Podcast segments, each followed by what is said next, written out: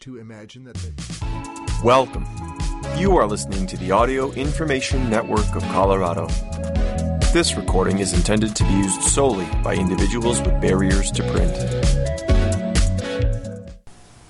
Thank you for joining us for Hobby Radio. My name is Keith, amateur radio operator W0NX. The following articles are from the July 2022 The Spectrum Monitor, and we'll begin by finishing the remainder of Amateur Radio Insights by Kirk Kleinschmidt, NT0Z. Inspiring Old Timers. W0OK, Gary says, who could verbally describe scientific concepts while simultaneously conversing with another ham via high speed Morse was once goaded into getting on 75 meter AM phone. He built a modulator for his CW transmitter and was a phone op for only a single day. He didn't like any of the phone ops he worked that day, so he immediately dismantled the modulator, used the parts for something else, and went back to CW. Gary was an SWL before he met his father in law to be. But after he got his ticket, the two frequently got into trouble at holiday get togethers because they disappear into one shack or another to talk ham radio for hours. Fred, who got his PhD from Harvard in 1931, like Bob a decade later, expertly built complex electronic devices with milk cartons and tin cans because he could, because they worked well, and because they met a variety of needs from amateur radio to recycling. Bravo, Fred. Modern makers ain't got nothing on you, old man. Each of these fellows have inspired me to build stuff and to do stuff. Not using milk cartons and tin cans necessarily, but you never know. How about you? My Kier is lactose intolerant, so I'd have to use an almond milk carton. It should work. In that vein, I have more material on these topics, but it will have to wait. And now, The World of Shortwave Listening by Walter Aguiar. 100 Years of Brazil Broadcasting, Other South American Radio News. On September 7, 2022, Brazil will commemorate the 200th anniversary of its declaration of independence from Portugal. But we will not go that far. Let us return just 100 years ago, an historic date for radio in Brazil. To celebrate the 100th anniversary of the Brazilian independence, an international exhibition was held in Rio de Janeiro, then the capital city in Brazil. It was opened on the very day of the independence anniversary, September 7, 1922. On that date, the U.S. companies Westinghouse and Western Electric installed radio transmitters for a wireless demonstration. Western Electric installed its transmitter antenna on a beach called Praia Vermelha, the Red Beach, while Westinghouse went all the way up to the Corcovado mountain with its wireless equipment. The Christ Redeemer statue on Corcovado would only be inaugurated nine years later. A speech by the Brazilian president Epitácio Pessoa opened the broadcast, followed by classical music. Some 80 receivers spread through the city were tuned in, and the sound was rebroadcast by loudspeakers. In September 1923, the first regular radio broadcaster in Brazil was inaugurated by Professor Roquette Pinto and Henrique Moritz. It was Radio Sociedade do Rio de Janeiro.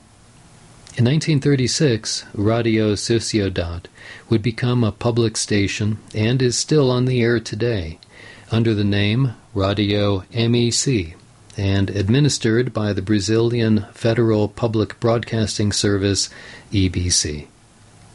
The experimental demonstration during the Independence Centenary Exhibition with the participation of the country's president at the time, became known as the birth of radio in Brazil. And thus, Brazilians are now celebrating 100 years of history of radio in the country. The historic importance of that demonstration is unquestionable, but we should highlight that it was not the first use of radio waves in Brazil. In fact, back in the 1890s, yes, that far, the Catholic priest Roberto Landell de Moura already experimented with the transmission and reception of radio waves. With an equipment built by himself, Father Landell sent a radio signal through an approximate distance of 8 kilometers in the city of Sao Paulo. The exact year of that experiment is not known, but some historians believe it could have happened in 1893 or 1894 which would put Landell de Moura as one of the earliest wireless pioneers in the world. The equipment built by Landell de Moura, for which he would get two U.S. patents in 1904, could transmit voice through radio waves, not just electric signals or telegraphy. This achievement, so early in radio history, shows the inventiveness of the Brazilian radio pioneer. And that was not the only wireless experiment performed in Brazil before the 1922 exhibition. Others would follow in the beginning of the 20th century, as recent research has found out. Research conducted by Luiz Arthur Ferraretto, journalist and professor of radio at the Federal University of Rio Grande do Sul, established that the German ship SMS von der Tann performed a radio telegraphy demonstration in Brazil in 1911, with the presence of the then Brazilian President Hermes da Fonseca, using the system developed by the German manufacturer Telefunken. The Marconi Company also performed similar experiments in Rio de Janeiro. In April 1920, Professor Ferraretto believes that the demonstrations by the U.S. companies during the Independence Centenary commemorations in 1922 received more attention for political interests. Press reports from 1921, found by Ferraretto's research team, inform that Rio de Janeiro already had telegraphy stations in full operation at that time by both the local railway company and by the Brazilian Navy. And as for broadcasting, there is also another station disputing with Radio Sociedade do Rio de Janeiro the primacy of having been the first radio broadcaster in Brazil. Radio Clube de Pernambuco was established in Recife, northeastern Brazil, in 1919, but as an amateur society to promote the use of the wireless for telegraphy and voice transmission. In the 1920s, Radio Clube was reorganized and started broadcasting in 1923, approximately at the same time of Radio Sociedade. Radio Clube is still on the air, and today is one of the major radio broadcasters in Pernambuco. And its amateur activities in 1919 show very clearly, according to Professor Ferraretto, that Recife was the place where the so called radio culture flourished in Brazil for the first time. Controversies apart, Brazilian radio is commemorating its 100 years well alive with a long history of pioneering and development. Radio Aparecida leaves the shortwave band. As we had feared for a year since our July 2021 column, Radio Aparecida left the shortwave bands. The last one of its shortwave frequencies, 6,135 kHz, was put off air. The Catholic station was inaugurated in 1951 and could be heard in most of Brazil and many countries abroad on shortwave. It even inspired Brazilian manufacturers to produce receivers showing its various positions on the dial. Now it can be heard on FM by local listeners and worldwide on the Internet, no longer on shortwave. And on the top of it, February 26, 2022, saw the last edition of Encontro DX, the traditional DX show broadcast on Saturdays by Radio Aparecida for 35 years. For sure, one of the longest running DX programs worldwide. Encontro DX was broadcast for the first time in 1986, produced by the Brazilian DXer Raimundo Leonardo Bezerra, then responsible for the printed DX bulletin Globo DX. At that time, Globo DX was one of the most important DX publications in Brazil, next to Atividade DX, published by DX Clube Paulista, later DX Clube do Brasil. A national DX meeting was held in Aparecida in 1988, two years after the introduction of the program. Bezerra was later succeeded by Cassiano Macedo and Jose Moura, with Macedo running the show for 31 years until the very end last February. And the Encontro DX hosts also served as QSL managers for Radio Aparecida through the years. Over all these years, Encontro DX counted on contributions from DX clubs and individual DXers from all over Brazil. Numerous historical Brazilian radio personalities and professionals from various international broadcasters were interviewed by the program. These included professionals from Radio Netherlands, KBS World Radio, RDP Radio Portugal, China Radio International, Radio Moscow, EWTN, Radio Tirana, Voice of America, and the BBC Brazilian service.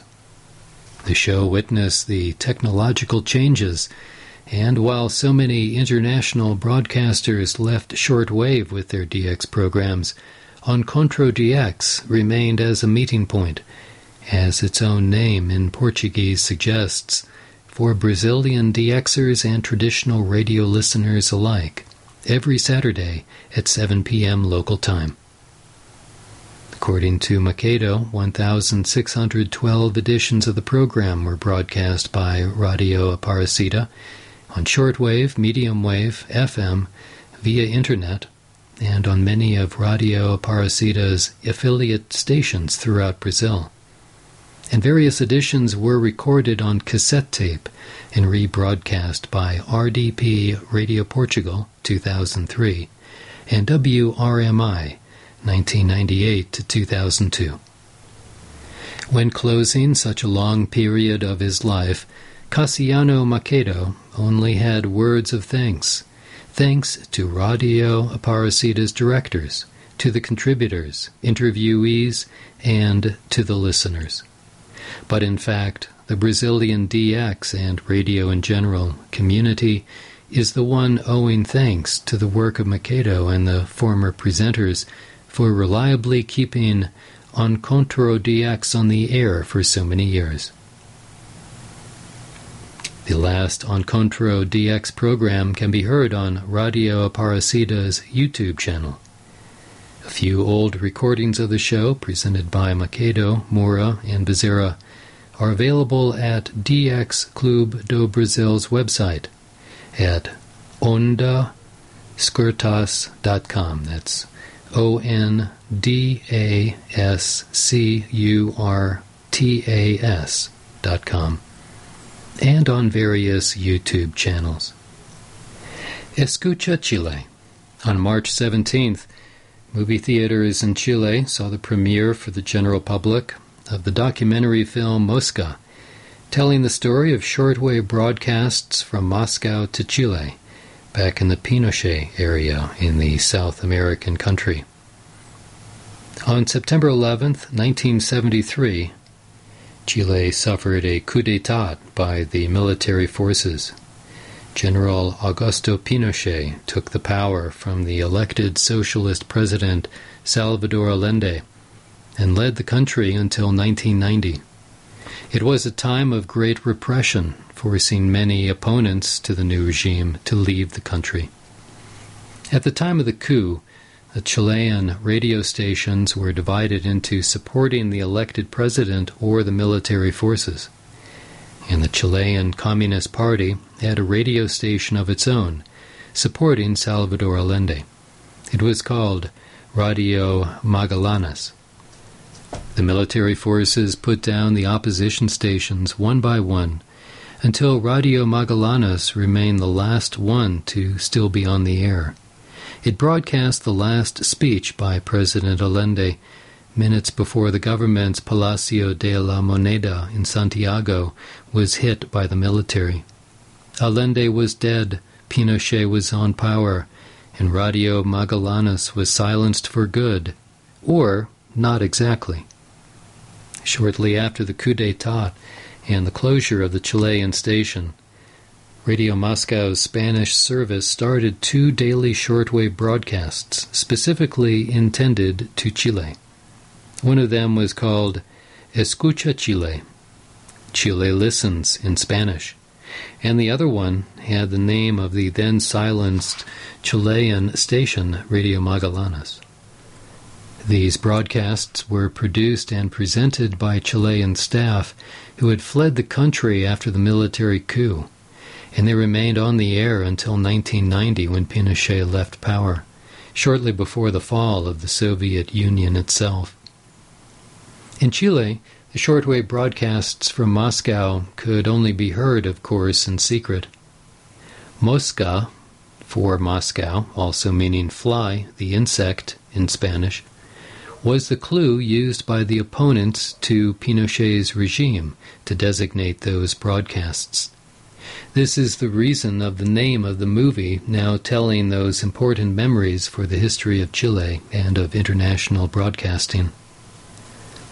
The movie was written and produced by Christian Aylwin and Martin Nunes. Two old opponents to the military government meet and exchange memories. One of them is Marcel Garces, who served as a clandestine correspondent in Chile for the Soviet broadcasts, who provided local news for the programs and risking his life to do so, as we can imagine.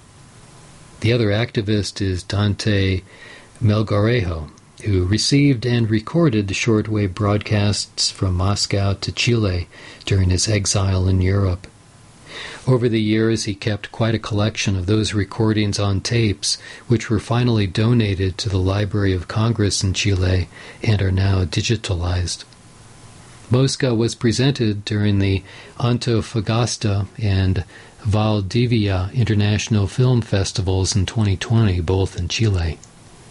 In the 2021 edition of the Viña del Mar Film Festival, also in Chile, the movie received a special mention from the judges. It has now reached the Chilean movie theater screens for the general public, and we await the news as to when it will be available for the international audience. The official trailer for Mosca can be viewed on Vimeo.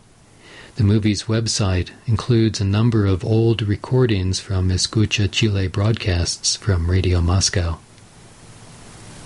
30 years, the end of Radio Suriname International. While Radio Moscow transmitted specific programs to Chile, the military government in Santiago had established an international shortwave service back in the 1970s. La Voz de Chile transmitted in seven languages using the powerful shortwave transmitters of Radio Nacional. Another country in South America which started an international shortwave service after a coup d'etat was Suriname. Radio Suriname International started broadcasting in 1984 using a powerful 250 kilowatt shortwave transmitter rented from Radio Bras, now EBC, in Brasilia. RSI's 10 minute newscast in Dutch language, broadcast on weekdays only, was targeted at Europe and specifically intended for the Surinamese audience in the Netherlands. It was an attempt to fight against the news coverage of Surinamese events by the Dutch media, judged as prejudicial by the authorities in charge of Paramaribo. The use of Radio Bras's antennas made it a good catch on short wave, and the station had a QSL card of its own. but Radio Suriname International ceased broadcasting exactly 30 years ago in 1992. More stations, less shortwave. According to the local newspaper El Peruano, the Peruvian government granted 339 licenses for new radio stations in 2021, the large majority of them in rural areas. Virgilio Tito Chura, the Peruvian Vice Minister for Communications, declared to El Peruano that radio is still strong, continues to adapt in the pandemics, and has a vital role for the social development in places like Peru. But surely most of the new stations go to the FM band. Today, according to the ministry, there are 5,461 FM stations licensed in Peru almost 90% of total of granted licenses in the country. Licensed stations also include 47 tropical band and 19 international shortwave broadcasters, but we well know that only a handful of these are actually on the air nowadays. It seems that, even in the middle of the Andes, shortwave is less and less used for broadcasting signals through the mountains but one of those few Peruvian voices still heard on short wave is that of Radio Quillabamba, broadcasting since 1966 from that 30,000 inhabitant town in the department of Cusco.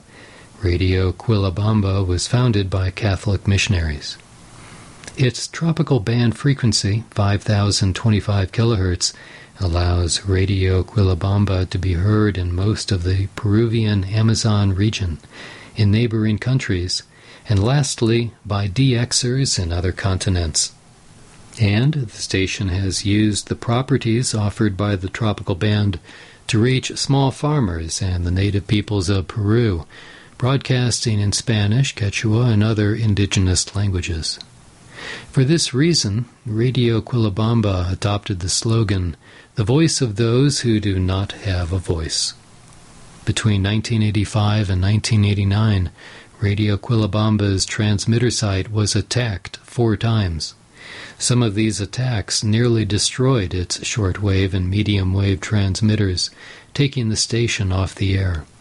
New equipment had to be purchased and security measures had to be taken. Its broadcasts include news, sports, and traditional music, besides educational and religious programs. Radio Quillabamba is a member of ALER, the Latin American Radio Education Association. Today, besides the tropical band, Radio Quillabamba may be heard locally on FM and medium wave, and worldwide on the Internet. Night at the Museum. The Friday nights of May in Guatemala were marked by an online event called the Virtual Museum Night. In total, 25 Guatemalan museums participated. Each Friday, a video was streamed on YouTube showing a few of those institutions. These included the Postal Museum, the Holocaust Museum, the Colonial Art Museum, the National Museum of History, regional institutions outside the capital city of Guatemala, and the Museum of the National Radio and TV General Directorate and TGW Radio in Guatemala City. TGW Radio, formerly known as Radio Nacional de Guatemala, is the national radio broadcaster, officially founded in 1930. Old time listeners may remember that it used to broadcast on short wave decades ago under the name La Voz de Guatemala. We'll finish the short remainder of this article next time. Thank you for joining us for Hobby Radio. My name is Keith. If you enjoyed this program, please register for our free services at www.aincolorado.org or by calling 303 786 7777.